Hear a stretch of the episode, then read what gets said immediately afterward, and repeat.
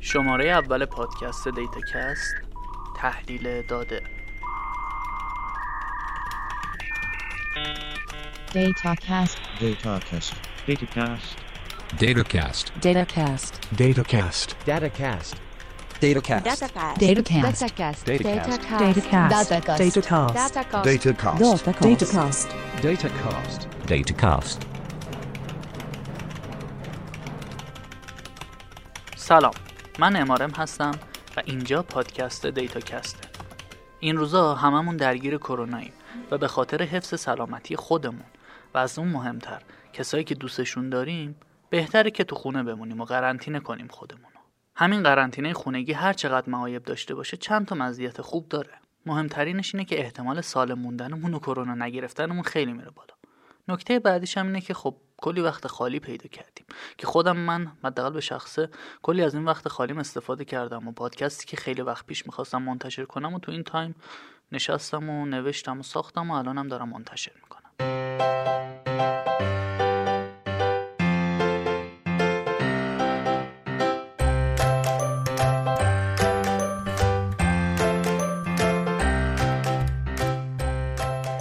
توی دیتاکست ما قراره چیکار کنیم؟ قراره در مورد واژه هایی که این روزا نه تنها تو حوزه IT بلکه همه جا trend شده صحبت کنیم. سعی می‌کنیم از زوایای مختلف بهشون نگاه کنیم مثلا مثل big data data mining machine learning هوش مصنوعی شبکه های عصبی و اینجور واژه ها ببینیم مثلا از لحاظ فنی چی هن؟ از لحاظ فنی و تکنیکی. بعدش هم ببینیم تاثیرشون تو زندگی و جامعهمون چجوریه. ساختار کلی پادکست هم قراره اینجوری باشه که هم قراره مقاله های کوچیک در مورد data بخونیم. هم هم یکم با هم صحبت کنیم گپ بزنیم در مورد تاثیر big data و تکنولوژی توی زندگیمون. هم هم قراره مصاحبه داشته باشیم. کسایی هم که قراره باهاشون مصاحبه کنیم یا خودشون برنامه نویسن تو همین حوزه یا هم اگه تو حوزه دیگه ای کار کنن سعی می‌کنیم تاثیر big data و تکنولوژیشو توی شغلشون ببینیم و توی مورد با هم گپ بزنیم.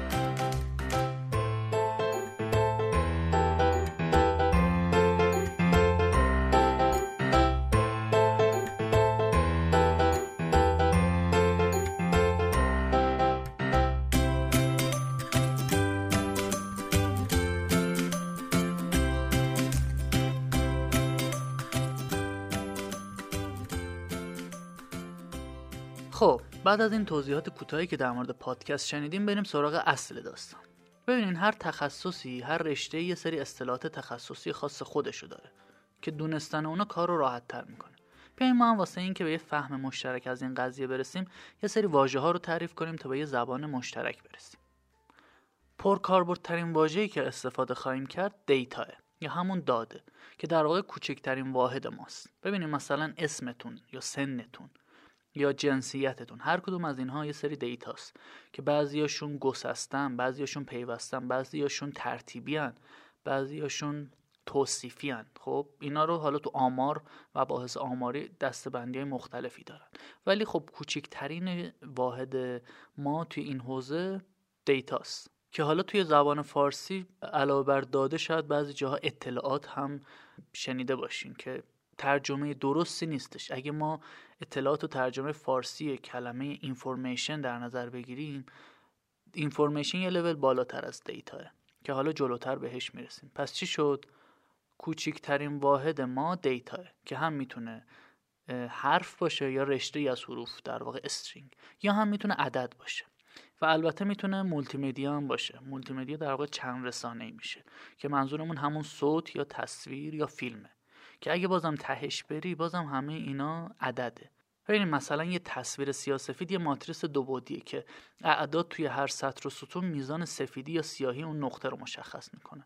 مثلا اگه تصویر 8 بیتی باشه در واقع دو به توان 8 میشه 256 256 تا ما اسپکتروم یا طیف رنگی داریم که صفر میشه مشکی ترین حالت.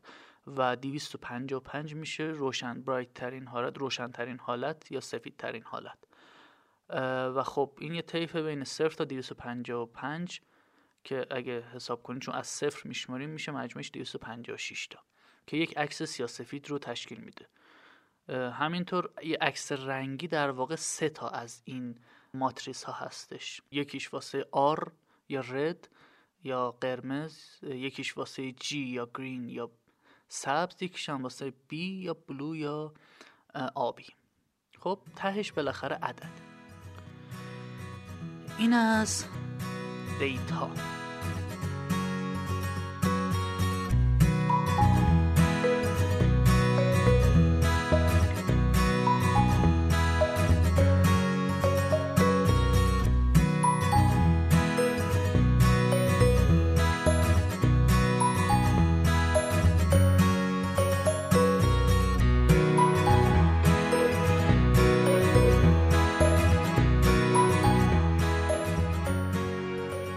از data. ببینین از این به بعد می‌تونیم حداقل به دو روش این بحث رو دسته بندی کنیم. روش اول روش تکنیکی هستش. یعنی ببینیم از لحاظ technical و برنامه نویسی چجوری میشه. روش بعدی هم تاکتیکی هستش که حالا جلوتر میگم. شاید یه خورده پیچیده باشه ولی آسون تره ببین اگه technical بخوایم بررسی کنیم اگه چند تا data رو کنار هم جمع کنیم یه dataset رو تشکیل میدن. شما یه جدول رو در نظر بگیرین که یک سری سطر داره و یک سری ستون. خب؟ هر کدوم از این ستون های ما در واقع data ی ما هستن. مثلا فکر کنین که ما می‌خوایم افراد رو بر اساس نام نام خانوادگی سنشون و جنسیتشون ذخیره کنیم یک جایی خب؟ پس هر کدوم از این ستون ها یک data هستن. نام یک data سن یک data که عددیه. مثلا نام خانوادگی یک data یی که string ه یک رشته ای از حروفه. خب؟ پس هر کدوم از ستونهای ما در واقع یک دیتا هستند که به زبان تخصصی تر ما به هر کدوم از اینها میگیم یک اتریبیوت اتریبیوت در واقع میشه همون ویژگی. در واقع سن واسه یک شخص یک ویژگیه. خب علاوه بر اینکه یک دیتا یک ویژگی هم هستش واسش. و هر کدوم از سطرهای ما در واقع یک سمپل یا نمونه هستن. هر کدوم از آدم ها خب این از لحاظ تکنیکی. لول بعدی از لحاظ تکنیکی اگه بخوایم بررسی کنیم پس چی شد؟ از لحاظ تکنیکی. ما یک data داریم یک dataset داریم که یک جدوله خب؟ که اینا رو یک جا جمع کرد ببینین level بعدی database. حتما واژه database به گوشتون خورده. در واقع database به مجموعی از این dataset ها یا این جداولی میگن که به وسیله یک DBMS یا database management system داره مدیریت میشه تا یکپارچگی اطلاعات حفظ بشه و همچنین امن باشه. ببینیم مثلا ما می‌خوایم افرادی که teenager هستن رو پیدا کنیم. میگیم که پیدا کن از همه جداول موجود اسامی کسایی رو که سنشون مثلا از 11 سال بزرگتره و از 18 از 19 سال کوچکتره این range range teenager ه. اینجوری ما query می‌گیریم جستجو می‌کنیم تا اسامی اون افراد رو پیدا کنیم. level بعدی data warehouse یا انبار داده است که به مجموعی از این database ها میگن که کنار هم جمع شدن. ببینیم مثلا شما سیستم بانکی رو در نظر بگیرین. خب خیلی ساده می‌خوام schematic واسهتون بگم. هر بانکی خب واسه خودش فکر کنین یک database خودش رو داشته باشه. خب ولی وقتی می‌رسیم به بانک مرکزی که مسئول مدیریت این data ها رو داره در واقع اون با database طرفه. اون با جدول و اینا طرف نیست. اون با چند تا database طرفه و توی انبار داده مدیریت می‌کنن این database ها رو. OK. این لحاظ تکنیکی. اما از لحاظ تاکتیکی و استراتژیکی بعد از دیتا ما یه واژه‌ای داریم به نام information یا همون اطلاعات که من گفتم اشتباه ترجمه میشه. ببینین اطلاعات یه level از data بالاتره و در واقع حاصل تحلیل اولیه data هستش. ببینین مثلا میزان فروش یک شرکت که یک عدد ساده هستش که حاصل یک search کردن و query گرفتن از database. پس چی شد؟ ما یک level data داریم از لحاظ استراتژیک level بعدی information یا اطلاعات. ولی مهمترین حاصل big data مفهومی به نام دانش یا همون knowledge که یک لول بالاتر از اطلاعاته و حاصل تحلیل اطلاعات ببینیم مثلا میزان فروش یک شرکت یه اطلاعاتی که به راحتی میشه از database استخراج کرد. ولی پیدا کردن یک استراتژی فروش واسه بیشتر کردن میزان فروش یک دانشه که تا قبل از این به عهده کسایی بودش که علمهای تخصصی شو داشتن مثلا مثل اقتصاد یا marketing یا فروش و بازاریابی و اینا. ولی الان با استفاده از big data اومدیم و کاری کردیم که کامپیوترها این دانش رو استخراج می‌کنن. در واقع به حالت قبلی که خود انسان این اطلاعات رو استخراج می‌کرد و تبدیل به دانشش می‌کرد میگن گات based decision making یا تصمیم گیری بر اساس حدس و گمان و شهود. ولی به حالت جدید میگن data driven decision making یعنی تصمیم گیری بر اساس دیتا و داده.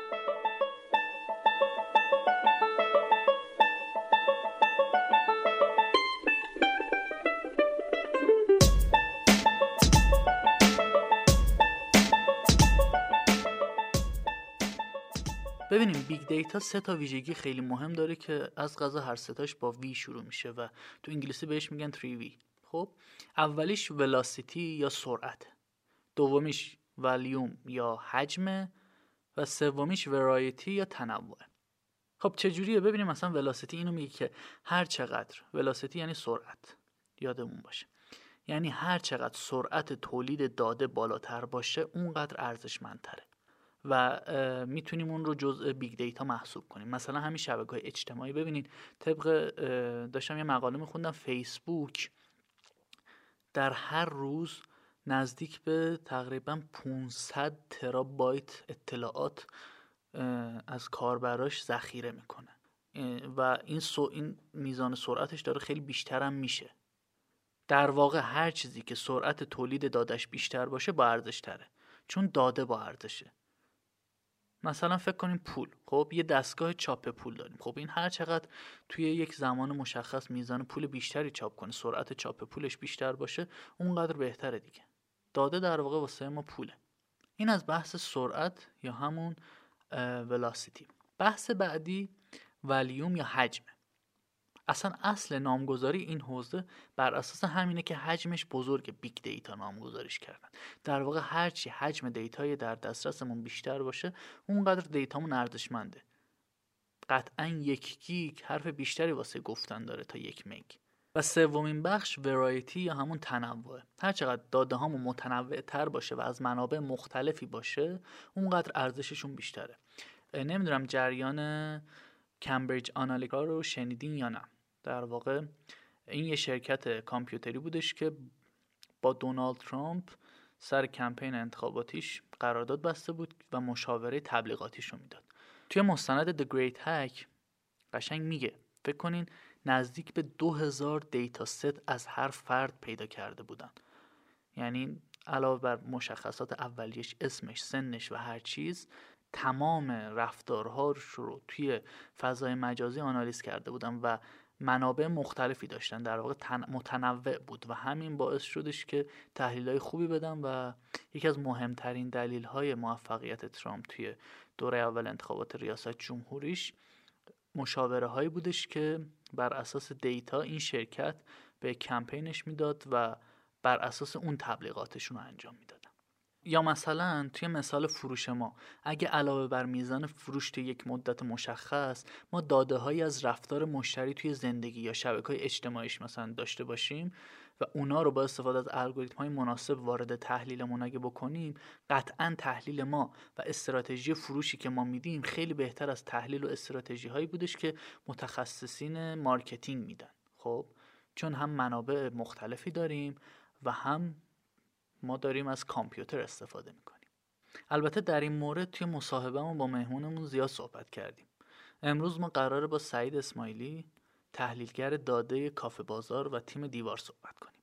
بیاین قبل از اینکه این مصاحبه رو بشنویم یه مقاله کوچیکی در مورد تحلیل داده و تحلیلگر داده بشنویم. بعدش بریم با هم مصاحبه رو بشنویم. به عنوان اولین مهمون ما اولین مصاحبه دیتا کست مصاحبه خوبی بودش. پس بریم با هم بشنویم.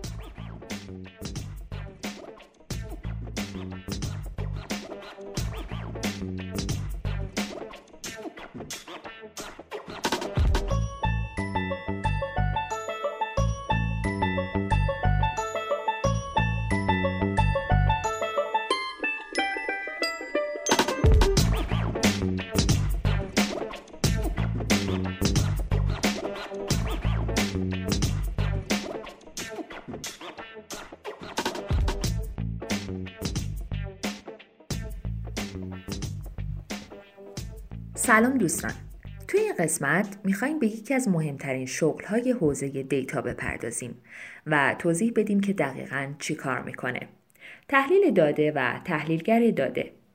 تحلیل دیتا یا دیتا آنالیز فرایند فهمیدن، پاکسازی، آماده سازی و تحلیل داده هاست که هدفش استخراج اطلاعات سودمند از داده هایی هستش که در ظاهر شاید اطلاعاتی به ما نمیدن یا اطلاعات خیلی کمی به ما میدن. به گفته شرکت IBM بیش از 60 الی 70 درصد وقت یک تحلیلگر داده صرف پاکسازی داده های نامرتب و نامربوط و ساخت دیتا ست های تمیز جهت تحلیل اون میشه. این فرایند چندین مرحله داره که توی این قسمت به توضیح اونها می‌پردازیم. مرحله یک توی مرحله اول باید دقیقا بدونیم که چه داده های مورد نیازمون هست. یعنی بر اساس نیازی که داریم باید بدونیم که چه داده های ارزش بیشتری دارند و از کجا باید پیدا کنیم. مثلا شرکتی که می‌خواد بدون کدوم یک از محصولاتش و به چه دلیل با استقبال روبرو شده و کدوم یک از محصولاتش و به چه دلیل با استقبال کمتری روبرو شده باید اطلاعات فروش و انبارداری بر اساس تاریخ رو داشته باشه. ولی این کافی نیست و پیچیدگی این علم از اینجا تازه شروع میشه. به عنوان مثال شاید سن کاربران اتفاقاتی که توی تاریخهای پرفروش شدنش توی جامعه رخ داده یا جنسیت مشتریان هم بی نباشه. برای همین یک تحلیلگر داده باید بدونه که چه اطلاعاتی رو باید داشته باشه و چه اطلاعاتی رو باید پاکسازی کنه. مرحله دوم جمعآوری. الان که فهمید باید چه دیتاهایی رو داشته باشه باید بره سراغ جاهایی که می‌تونه اون دیتاها رو پیدا کنه. مثلا توی مثال ما اطلاعات انبارداری به راحتی توی سیستم انبارداری قابل برداشت هستش. یا جنسیت و یا سن مشتریان رو هم می‌تونه از سیستم فروششون در بیاره. ولی اطلاعات پراکنده‌ای که به احتمال زیاد رابطه‌ای با میزان فروش داره مثل مسائلی که توی روزهای پرفروش یا کم فروش شرکت توی جامعه رخ میده داده هایی نیستن که بشه به راحتی جمع وری کرد. و از اون مهمتر بشه به صورت ریاضی ارتباطی بین میزان فروش و این اتفاقات پیدا کرد. اینجاست که یک تحلیلگر داده وارد میشه و سعی می‌کنه این داده ها رو به صورت مطلوب جمع وری کنه. مرحله سوم. پاکسازی و تمیز کردن داده ها توی این مرحله یک تحلیلگر داده باید داده هایی رو که جمع کرده پاکسازی کنه. در آسان ترین حالت هدف پاکسازی داده های خود شرکت است با اینکه این داده ها توی database های شرکت ذخیره شدن و اصولا خیلی خوانا و تمیز هستند ولی باز هم ممکنه داده های غیر مربوط و غلط انداز بین این داده ها باشه که در مرحله اول یک تحلیلگر داده باید این داده ها رو تمیز کنه و یک دیتاست تمیز به دست بیاره. در مرحله بعد تمیز کردن و داده هایی هستش که هنوز کامل پارامتر خاصی برای اندازهگیری اون مشخص نشده. توی مثال ما مثل اتفاقاتی که توی جامعه رخ داده که این داده ها در نگاه اول و به راحتی پارامتری برای اندازهگیری اینها وجود نداره. توی این مرحله هم تحلیلگر باید بتونه این داده ها رو تمیز کنه و آماده تحلیل کنه. مرحله چهارم تحلیل داده. وقتی که داده هامون پاکسازی شد آماده تحلیل میشه. و توی این مرحله تحلیلگر می‌تونه داده ها رو با استفاده از روش ها و الگوریتم هایی که در اختیار داره این داده ها رو پاکسازی کنه و سعی کنه ارتباط معناداری بین داده ها و اتفاقاتی که افتاده پیدا کنه. مرحله پنجم مدل سازی و الگوریتم یعنی توی این قسمت وقتی تحلیلگر توانست ارتباطاتی بین داده های بیمعنی و اتفاقات و فرضیات خودش پیدا کنه باید مدل سازی و تصویر سازی بکنه. و توضیح این مطلب رو هر چقدر که می‌تونه آسون تر کنه و از دیتا یا همون داده به دانش یا همون نالج برسه. این سطح از اطلاعات اغلب منجر به تصمیم گیری های مدیریتی و کلام میشه. البته مثالی که ما زدیم استفاده از داده توی کسب و کاره وگرنه توی پزشکی، شهرداری، حمل و نقل، علم و خیلی جاهای دیگه این تحلیل داده استفاده میشه و فقط مربوط به این حوزه نیست. امیدوارم از مقاله خوشتون اومده باشه و خوشحال میشیم که تجربیات خودتون رو به عنوان تحلیلگر داده به ما بگین.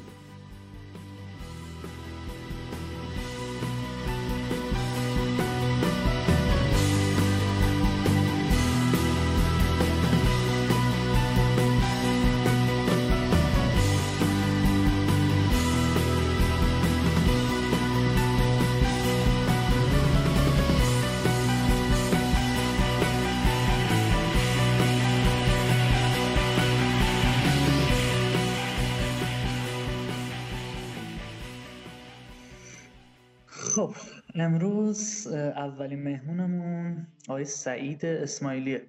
من و سعید اولین بار توی همفکر ارومیه بود یادمه که من خودشم دیر رسیده بودم سعید رو دیدم و اولین باری که آشنا شدم با سعید اونجا بود. دیگه بعدش با آشنایی ما با سعید از اونجا شروع شد که تا الان هم کمابیش ادامه داره. ببخشید سعید من زیاده گویی کردم. خودت شروع کن هرچی که دوست داری در خدمتی من خواهش می‌کنم.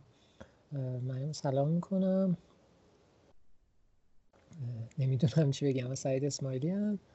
و خوشحالم که قراره با هم حرف بزنیم. امیدوارم که مفید باشه در کل صحبت های من حتما که اینجوریه. فقط قطع و بستی صدا شنوندگان عزیز به خاطر اینه که ما در دسترس نبودیم از طریق اسکایپ مجبور شدیم که در ارتباط باشیم. اونم به خاطر اینترنت ضعیف دیگه پیش میاد.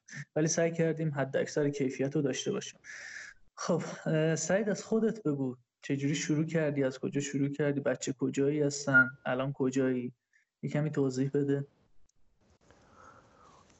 من خیلی خلاصه بخوام بگم. خب بچه ارومیم به دنیا اومدم بزرگ شدم و دانشگاه رفتم و سربازی رفتم و خیلی اتفاقای دیگه. ولی از حدود سه چهار سال پیش تهرانم. جاهای مختلف مثل تخفیفان دیجیکالا و الانم کافه بازار. که البته توی تیم دیوار مشغولم و دارم کار می‌کنم. حالا کارم رو هم حالا البته توی ارومی هم قبل اینکه تهران بیام همون هم فکری که خودت گفتی جزوی از کارهایی بود که اون موقع جزو تیم برگزاری یه سری رویدادها بودم توی ارومیه مثل چهار تا استارت ویکند توی ارومیه اولین بار برگزار کردیم با بچه ها استارتاپ دیگه. نه برگزار کننده بودم. یعنی دو تاش رو بر... هر چهار تاش رو جزو تیم برگزار کننده بودم. اگه اشتباه نکنم دو تاش رو هم facilitator بودم نه facilitator نبودم اصلا چهار تاش رو برگزار کننده بودم یه startup weekend ی رو بعدا توی تهران facilitator ش بودم خلاصه توی ارومیه startup weekend و Startup Grind و هم فکر برگزار می‌کردیم. جزء این تیم برگزاریش بودم. بعد یه استارتاپی رو هم خودمون با یکی از بچه ها و چند تا از دوستای دیگه کمکمون می‌کردن. سعی کردیم شروع بکنیم. یه کارایی پیش رفت. ولی خب بنا به دلایلی موفق یعنی موفقیت آمیز نبود. و بعدش دیگه کوچ کردم به تهران و اینجا یعنی کارم رو ادامه دادم. اون یه پروژه شخصی داشتی؟ اینی که میگه همون بود یا یه چیز دیگه بود؟ چون یادم یه پروژه شخصی هم داشتی. حالا بعدا اگه خواستی بیشتر در موردش توضیح بده. استارتاپ ایونتیم بود در واقع اسمش که کارش برگزاری رویداد و یه سیستم حالت یعنی نرم افزار آنلاین مدیریت رویداد و یه جورایی شبکه اجتماعی ویژه رویدادها بود که یه سری از ایونت هایی هم که برگزار می‌کردیم مثل استارتا ویکند فکر کنم سوم به بعد جزو تیم ایونتیم بود که این کار رو انجام می‌داد. ولی خب به هر حال اون محصول آنلاینمون پیش نرفت و به نتیجه نرسید و حالا پیوت کردیم و شرکت موضوعش عوض کرد و اینجور چیزها پس تو خیلی درگیر بودی چون الان هم گفتی سربازی هم تازه رفتی. استارتاپ هم زدی شکست خورده. الان هم آره، چهار سال آره، آره. مشغولی. بعد تو یه ماشین یه سوال دیگه بعد سربازی تو چجور تونستی اون شکاف دو سال شکاف بین درس و کار رو هندل کنی؟ من سربازیم دو سال نبود. یک سال و اندی بود. یک سال و چند ماه بود اولا. یکم کمتر شد. ولی حین سربازی هم غیر از اون دو ماه آموزشیش یعنی حتی اون دو ماه آموزشیش رو هم یه سری کتابینا با خودم برده بودم و دیگه کردم اوقاتم رو با اون پر کنم هر که وقت خالی میمون. ولی بقیه تایم بعد اون دو ماه آموزشی رو هم چون توی ارومیه بودم و صبح تا ظهر بود سربازیم و عصرها حالا غیر از روزهایی که باید پادگان تا شب پست وای میستادم بقیه روزها رو برمیگشتم. حالا یا می‌رفتم توی شرکتمون پشت سیستم و کار می‌کردم و یاد می‌گرفتم یا توی خونه کد می‌زدم کتاب میخوندم یاد می‌گرفتم و حالا سخت بود در کل ولی زیاد نذاشتم که فاصله بیفته و شکافی ایجاد شه. پس به افیشنت ترین حالت حلش کردی. تقریبا یه ذره سختی کشیدم ولی خب نمی‌تونستم خودم رو دور نگه دارم. یعنی مثلا ساعت سه که از پادگان برمیگشتم تقریبا سه و نیم شروع می‌کردم.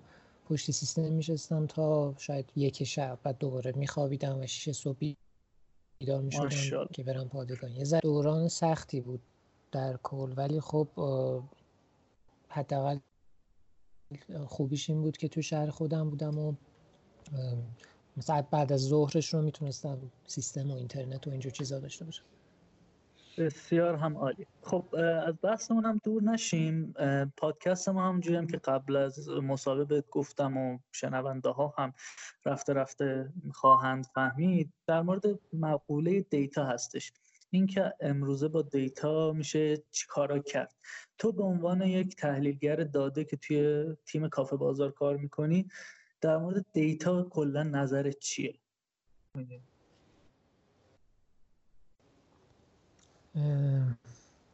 هم سوال خیلی کلیه به نظرم و راجع به دیتا اگه بخوام نظرم رو بدم الان یه جور شاید ثروت دیگه برای هم کشورها هم حکومتها هم شرکتها و business ها و خیلی از هم حکومت ها و کشورها هم شرکت ها و business ها حتی دارن می جنگن برای اینکه data ی بیشتری از آدم ها داشته باشن از نه آدم ها کلا data ی بیشتر از اتفاقات داشته باشن. چون کمک می‌کنه اگه خوب ازش استفاده کمک می‌کنه به جهتدهی افکار کمک می‌کنه به فروش بیشتر کمک می‌کنه به افیشنت تر پیش رفتن پروسه ها بنابراین یه جور شاید تلاس یه جور نفته نمی‌دونم. یعنی یه چیزیه که الان مهمه و هر کسی حالا کسی از هر چیز هر در واقع شخص حقوقی data ی بیشتری که مفید باشه براش برای business ش داشته باشه احتمال ما البته اگه بتونه ازش درست استفاده کنه و ابزارهای استفاده درستش رو هم داشته باشه می‌تونه خیلی پیشروتر از بقیه رقباش باشه. data analysis دقیقا چی کار می‌کنه؟ یک کسی که تحلیلگر داده است. چون job سمت شغلیت فکر کنم اینه دیگه توی کافه بازار. آره data analysis که البته کاریه که می‌کنم. position م هم میشه data analyst. بله. data analyst بیشتر حالا کارهای خیلی مختلفی می‌کنه. ولی خب خیلی خلاصه توی چند تا جمله بگم اینه که خب data ی کثیف رو می‌گیره. از جاهای مختلف و از بین اونها سعی می‌کنه یه سری سوالات جواب بده یا یه سری پترن ها رو پیدا بکنه یا یه سری راهکار پیدا کنه یه سری مشکل پیدا کنه و چیزهایی که بقیه افراد نمی‌تونن در واقع با چشم غیر مسلح نمیشه دید رو با دیتا جوابش رو پیدا می‌کنه و به تیم های مختلف میده. اون اسلحه هاتون دقیقا چی هست اون وقت؟ اسلحه همون data ست دیگه. نه یعنی با چه وسیله هایی ما این data ور میرین اینجوری بگم.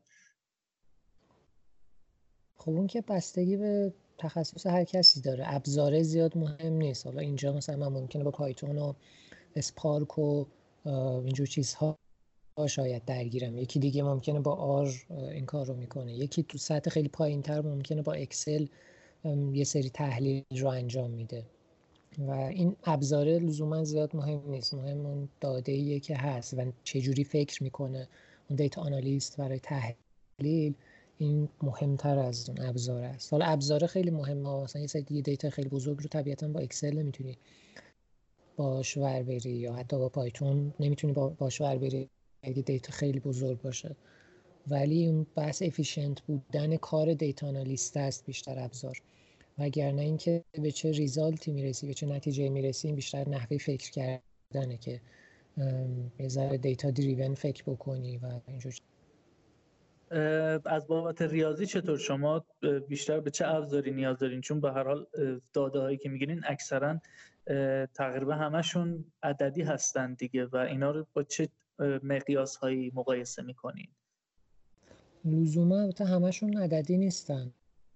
مثلا فرض کن data ی search توی دیوار اینکه می‌خوای ببینی که چه keyword هایی رو مردم دارن search می‌کنن. خب این یه سری string ه یه سری keyword ه خب تعداد اینها رو بخوای در نظر بگیری دوباره عدد میشه. ولی لزوما عدد نیست و ولی از نظر ریاضی هم خب دیتا آنالیست باید کسی باشه که در واقع بازی کردن با عددها بازی کردن با یه سری استرینگ ها و همون عددهای بیمعنی در ظاهر براش خسته کننده نباشه و لذت ببره ازش. از اینکه یه سری چارت و نمودار خوشگل و زشت ببینه حال بکنه و در واقع کیف بکنه. و از ریاضی رو بخوام تخصصی تر بگم خب هرچقدر اون شخص آمار بیشتر بلد باشه احتمالات بیشتر بلد باشه مثلا توزیع های آماری رو بدونه در واقع درباره bias بودن و نبودن data اطلاع داشته باشه.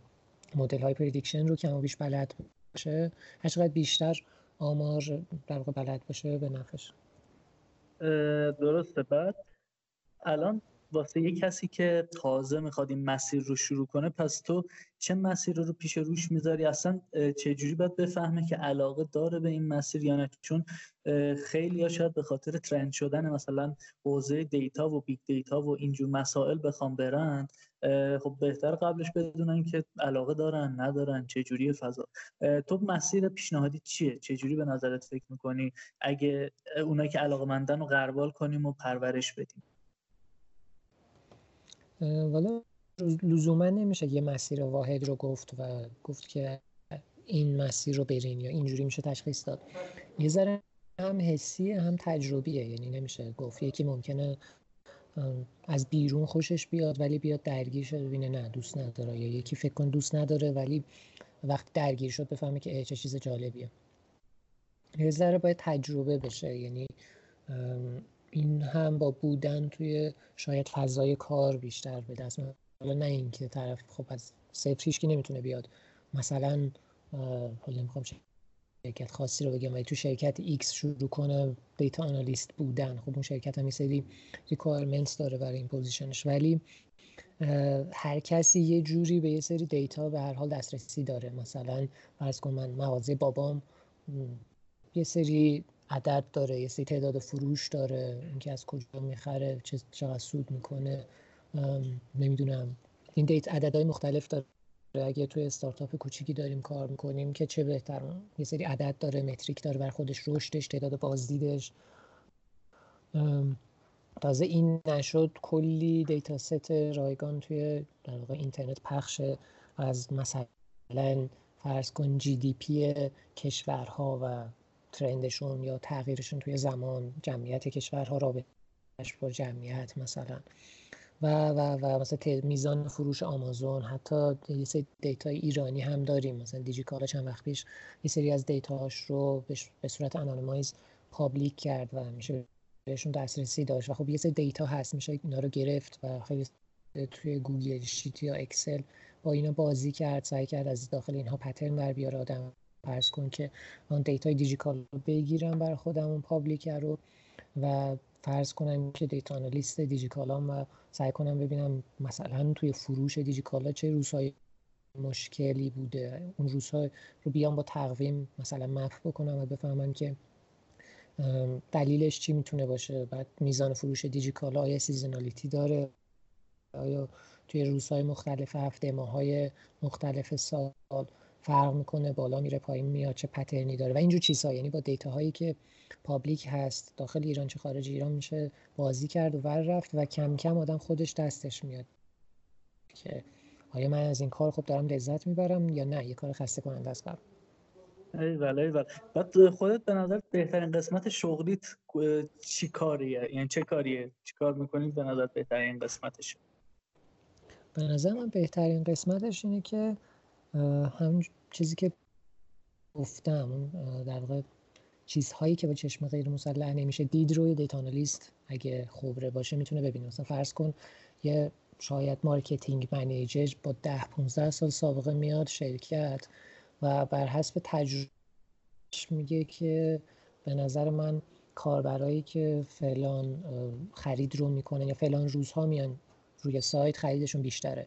بر اساس تجربهش یه چیزی میگه و مثلا تویی که شاید نهایتا یک سال تجربه داری و تازه وارد اون شرکت شدی میری data رو چک می‌کنی می‌بینی که نه اتفاقا کاربرای این, این سایت روز شنبه بیشترین خرید رو نمی‌کنن روز دوشنبه بیشترین خرید رو می‌کنن و میری یه حرفی رو می‌زنی بیستان دیتا و بیستان فکت هایی که داری.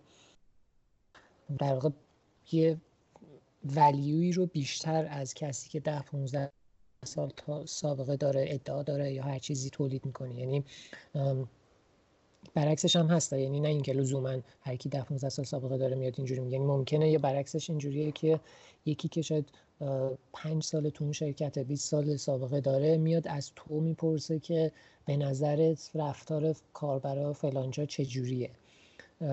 و چرا از تو می‌پرسه به خاطر تجربه تو یا دانش یا نظر تو نیست. به خاطر اینه که تو می‌تونی بری توی دیتا ببینی که واقعا چه خبره. اون یوزر ها و کاربرای این شرکت و این سایت چه رفتاری دارن.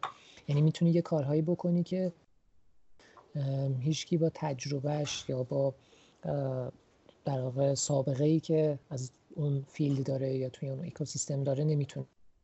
حدسش رو هم بزنه چون توی data ست که فقط می‌تونی بفهمی آدم ها و مثلا کاربرها یا مشتری ها چه رفتاری دارن. بسیار هم عالی. من که خودم خیلی داشتم گوش می‌کردم و لذت بردم از این مثال های خوبی هم می‌زنی. آینده خودتو کجا می‌بینی سعید؟ ده سال سعید ده سال بعد کجاست؟ چیکار می‌کنه؟ نمی‌دونم. سوال خیلی من بگم سختیه یا چیه ولی بیشتر تا ربطی به دیتا آنالیست بودن نداره. بیشتر بحث شخصیه که من زیاد با بلند مدت و با طولانی مدت کاری ندارم و حتی یک سال آیندهم رو هم نمی‌دونم که چجوری می‌بینم. نهایتا می‌تونم بگم که هفته بعد رو چجوری آره نهایتا می‌تونم بگم که هفته بعد رو چجوری می‌بینم. چون بیشتر ترجیح میدم که توی حال زندگی کنم و اینکه ببینم خب اوکی امروز چطور می‌تونم روز خوبی داشته باشم و خوشحال باشم و همه چی خوب پیش بره و زیاد برام مهم نیست که یک سال آینده چجوریه و حالا نه اینکه زیاد در واقع ریخت و پاش بکنم یا آینده نگری نداشته باشم. ولی اینجوری نیست که بتونم اون سوال حتی یک سال بعد خودتو کجا می‌بینی جواب خوبی بدم. بسیار عمالی تو من یادم یه پروژه شخصی هم داشتی که رنج قیمت خونه تقریبا مشخص می‌کرد. درسته؟ می‌خوای یکم در موردش توضیح بدی؟ آره این یکی از پروژه شخصی بود که توی یکی دو سال قبل داشتم. این مال زمانی بود که هنوز دو سالی وارد field data نشده بودم اون موقع توی تخفیفان در واقع مارک digital marketing analyst بودم و کار marketing کردم و به data علاقه‌مند شده بودم و کم کم می‌خواستم بیام این سمت و یه سری چیزها رو خونده بودم یه سری چیزها رو داشتم یاد می‌گرفتم برای اینکه یادگیری هام در واقع بتونم از یادگیری هام استفاده بکنم و بفهمم که چقدر بلدم. گفتم یه پروژه رو از صفر شروع بکنم و یه سری data رو حالا اون موقع از دیوار crawl کردم و در واقع جمع آوری کردم data ی مربوط به قیمت خونه ها توی تهران رو. و اینها رو با یه backend پایتونی جنگو و یه سری library که پایتون داره برای machine learning و پی pattern و pattern در آوردن و پیش بینی و اینجور چیزها. بر اساس 20 هزار data یی که داشتم یه قیمتی رو به کاربرها در واقع پیشنهاد می‌دادم. گفتم که یعنی اون سایت چند تا field داشت می اومدی می‌گفتی که من توی تهران این محله با این متراژ و این تعداد خونه با این تعداد اتاق می‌خوام یه خونه اجاره کنم. قیمتش تو چه رنج؟ چقدر تقریبا؟ و اون بهت می‌گفت که مثلا اگه توی سعادت آباد یه خونه 80 متری دو خوابه می‌خوای قیمتش رنج مثلا x میلیون رهن و x میلیون و n میلیون اجاره است مثلا.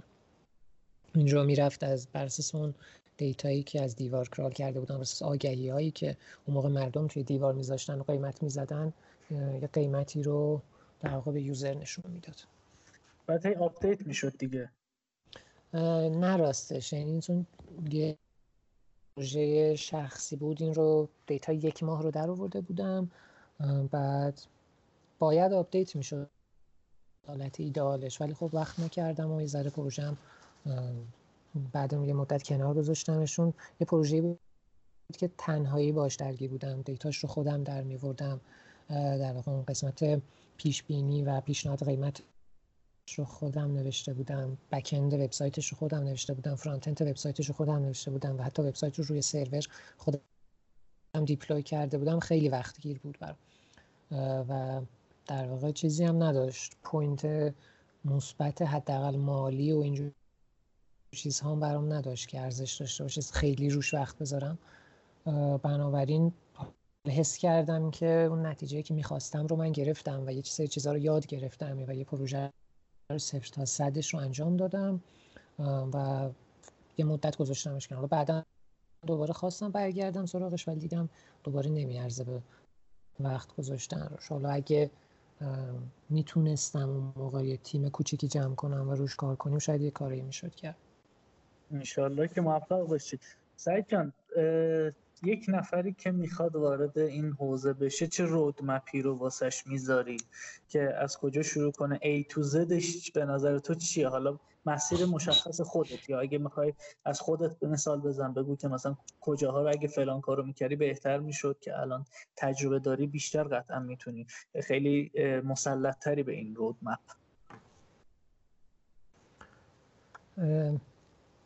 باز برمیگردم همون جوابی که قبلا دادم که نمیشه لزوما یه roadmap در single و منحصر به فرد داد و گفت که این رو همه می‌تونن برن. و خصوصا roadmap من یه ذره خیلی خاص بوده برای خودم. از این جهت که خب من یه سری چیزها رو امتحان می‌کردم و اصلا نمی‌دونستم که قراره کدوم سمتی برم. میگم من از استارتاپ زدن توی ارومیه شروع کردم. و اونجا حالا یه سری کارهای کد و کد زدن و digital marketing و این کارا رو می‌کردم توی استارتاپ بعد اومدم توی تخفیفان با social media شروع کردم. یعنی کاری که می‌کردم یک ماه اول این بود که پست میذاشتم توی اینستاگرام و تلگرام تخفیفان. خیلی یه کار خیلی ساده بود. بعد بعد مدت بعد یه مدت دوباره کارام توی تخفیفان عوض شد. و یهو به دیتا علاقه من شدم. مثلا نمی‌دونستم هم چی کار باید بکنم کلی چیزا. مثلا من یادم چند تا کورس توی کورسرا گذروندم و حتی مدارکشون رو هم گرفتم. ولی خب با زبان برنامه‌نویسی آر بود و اون موقع فکر می‌کردم که آر خیلی ممکنه به دردم بخوره. ولی خب حالا واقعا از وقتی وارد دیجیکالا شدم به عنوان دیتا آنالیست حتی یه بارم از آر استفاده نکردم. یعنی کارهای مختلفی رو سعی کردم امتحان کنم که شاید یعنی اینجوری بگیم شاید ده تا رودمپ رو همزمان و یه جوری قاطی هم من تست کردم که یه ذره از این جواب داد یه ذره از اون جواب داد و یه شد چیزی که من اینجام. ولی خیلی کلی بخوام بگم یعنی بحث این دوباره میگم که شخص باید اول آمار بلد باشه تا حد خوبی بعد دو اینکه قاعدتا باید علاقه مند باشه زوری نمی‌تونه مثل اینه که مثلا تو می‌خوای بک اند دیولپر بشی یا کد نویس اندروید بشی. اینکه صرفا چون شغل جذابی از بیرون یا اینکه درآمد خوبی داره یا اینکه می‌تونم واردش فلان شرکت بشم یا هر چیزی شاید یکی دو ماه بتونی اون تو بمونی ولی بعدش خسته میشه از اون شغل اگه دوستش نداشته باشی. در باید یه چیزی باشه که با رفتم. یعنی یه کسی باید باشه که با رفتم با دیتا و عددها و اینها حال بکنه. بعد این خب یه سری ابزار هست که باید یاد بگیره. مثلا دوباره همون R یا Python باید یاد بگیره. حالا اینکه من گفتم R اصلا استفاده نکردم دلیلش بود که خب Python یاد گرفتم. ولی تو همین کافه بازار و دیوار هم خیلی هستن که با R دارن کار می‌کنن. منظورم این نبود که R به درد نمی‌خوره. به هر حال یکی از این ابزارها رو یاد بگیره شخص مثل R یا Python. Python هم یه سری package های مربوط به دیتا داره مثل پانداز و در واقع مت لیب و اینجور چیزها. بعد بعدش به نظرم شخص باید سعی کنه که دوباره فلشبک بزنم به مسیری که خودم بودم باید یه پروژه‌ای رو برای خودش تعیین بکنه و یه سری کارها بکنه با دیتا که بفهمه که او مثلا اینجای دیتا مهمه. مثلا فرض کن به عنوان یه data analyst دیوار من گفتم هم با data ی کثیف هر روز درگیری. یعنی فرض کن داری فیلتر می‌کنی field دیوار version رو و version های فلان رو می‌خوای بگیری و یه سری value های عجیب غریب داخلش هست که به هر دلیلی حالا یا یه bug ی توی backend بوده یا یه مشکلی هست به هر چیزی به هر دلیلی این value ها درست نیستن به هر حال. با یه data ی خیلی کثیف در ارتباطی که باید اول این clean ش بکنی. یعنی شاید 50 60 درصد تایمت برای این تلف میشه که یا صرف میشه که اون data که رو تبدیل بکنی به یه data قابل استفاده. بعد بیای و از اون data قابل استفاده یه سری تحلیل بکنی. در نتیجه شخص باید اولا خسته نشه از این روند و اینکه در واقع ابزارها رو بلد باشه که بتونه این تمیز کردن و تحلیل رو با اون انجام بده و سه اینکه یه سری پروژه بر خودش انجام بده که ببینه که او مثلا دیتا اینجاها کثیفه دیتا اینجا رو باید اینجوری این کار رو بکنم یا هر چیزی. یعنی در عمله که خیلی چیزایی ممکنه 20 تا کتاب سی تا دوره بگذرونی ولی وقتی میای یه پروژه ساده رو بر خودت انجام میدی تازه بفهمی که مثلا فلان چیز چی بود یا در واقع چالش های فلان کار چیه. حالا این صرفا مربوط به حوزه data هم نیست. تو بخوای بیشتر شاید کار IT اینجوریه. تو بخوای developer هم بشی front developer هم بشی iOS developer هم بشی. بعد اینکه یه سری چیزای basic رو یاد گرفتی باید بیای سعی کنی خودت کد بزنی خودت یه پروژه انجام بدی. و اون قضیه توی data هم صادقه. حالا توی iOS developer اگه بخوای باشی یه ذره مشخص تره تو یه اپی رو بر خودت انتخاب می‌کنی اپ آی رو می‌زنی. و بعد روی گوشیت یا روی گوشی آیفون امتحانش می‌کنی ببینی درست اجرا میشه یا نه. و تو data باید حالا یا یه وبسایتی بیاری بالا یه کار data یی بکنه یا نه. چند چند بار بیای data ی مختلف رو بگیری و تحلیلشون بکنی و ببینی که آیا واقعا از پسش برمیای یا نه. بعضا این سه تا مثلا کسی که این ستا رو انجام بده و خصوصا مرحله آخر رو خیلی زیاد درگیرش و پروژه های زیادی برای خودش انجام بده به مرور دستش میاد و می‌تونه کم کم ادعا بکنه که من یه دیتا لیست جونیورم حداقل و بره شرکت های مختلف بر مصاحبه و اینها. بعد که حالا وارد یه شرکتی شد و از یه data ی واقعی برای یه چالش واقعی سعی کرد یه تحلیل واقعی انجام بده کم کم توی اون محیط کار و در کنار شاید data analyst های senior تر در واقع بتونه رشد بکنه. بسیارم عالی. وضعیت مالی برنامه نویسا توی ایران رو چه جوری می‌بینی؟ اوضاع خوبه؟ مخصوصا تو حوزه data حالا سمت شغلی تو یا دیگر سمت های تو این حوزه؟ اوضاع مالی کارمندای تو این حوزه چطوره؟ اگه بخوایم با ایران مقایسش بکنیم و با میانگین ایران مقایسش بکنیم؟ در کل آره خوبه. البته اینم خیلی بستگی به تجربه شخص داره. یعنی یکی که تازه وارد شاید یه شرکتی میشه مثلا اولین شرکتش رو مصاحبه می‌کنه و استخدام میشه تو شرکت به عنوان اولین کارش شاید با همون رنج دو تومن دو نیم یا حتی سه تومن بتونه یه کاری رو شروع بکنه که باز نسبت به میانگین ایران شاید بد نباشه. ولی خب هر چقدر تجربه شخص میره بالاتر و تخصصش بالاتر میره همون بحث عرضه تقاضاست اینجا. شرکت های بیشتری دنبال آدم های سنیور و آدم های با تجربه هم در نتیجه حاضرن پول بیشتری بدن. وقتی تو خیلی با تجربه و می‌تونی یه دردی از اونها رو دوا بکنی. بسیار هم عالی. صحبتی هستش که من نپرسیده باشم یا سوالی که می‌خواستی بپرسم جواب بدی یا خودت هم صحبت آخری اگه داری من در خدمتم.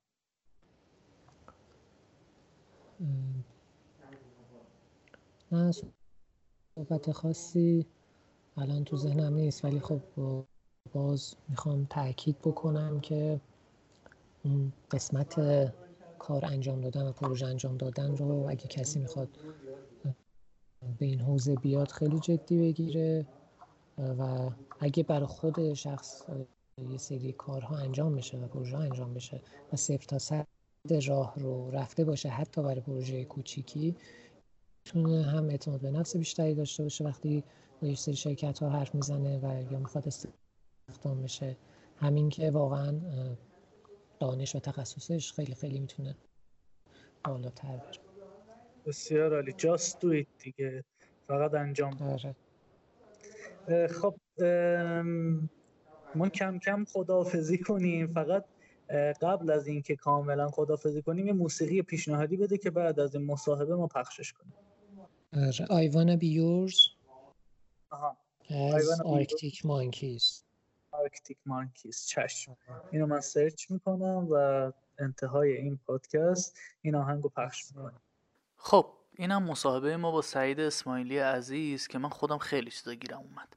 فقط قبل از خدافظی یه نکته رو خدمتتون بگم. شما می‌تونید ما رو توی اینستاگرام به نشانی data underline cast یعنی D A T A underline C A S T data underline cast پیدا کنین. همچنین توی تلگرام کانالمون اینه.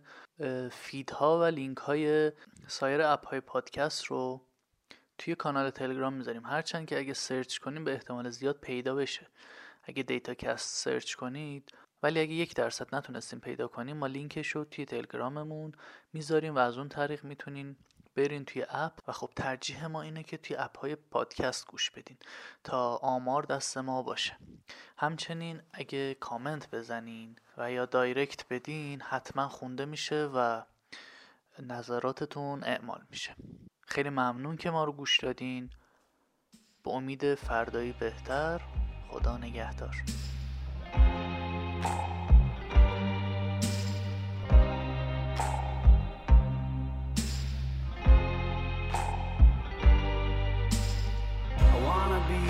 Vacuum cleaner, breathing in your dust.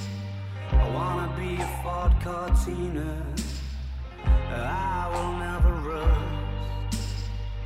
If you like your coffee hot, let me be a coffee pot. You call the shots, babe. I just wanna be yours. Secrets I have held in my harder to hide than I thought. Maybe I just wanna be yours. I wanna be yours. I wanna be yours.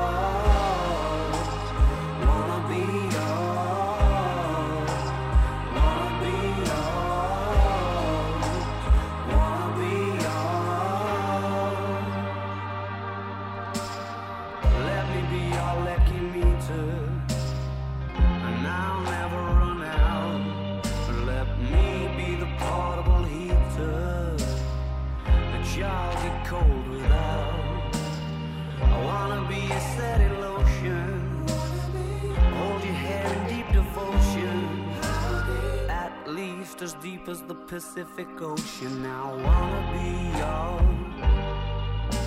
Secrets I have held in my heart are harder to hide than I thought.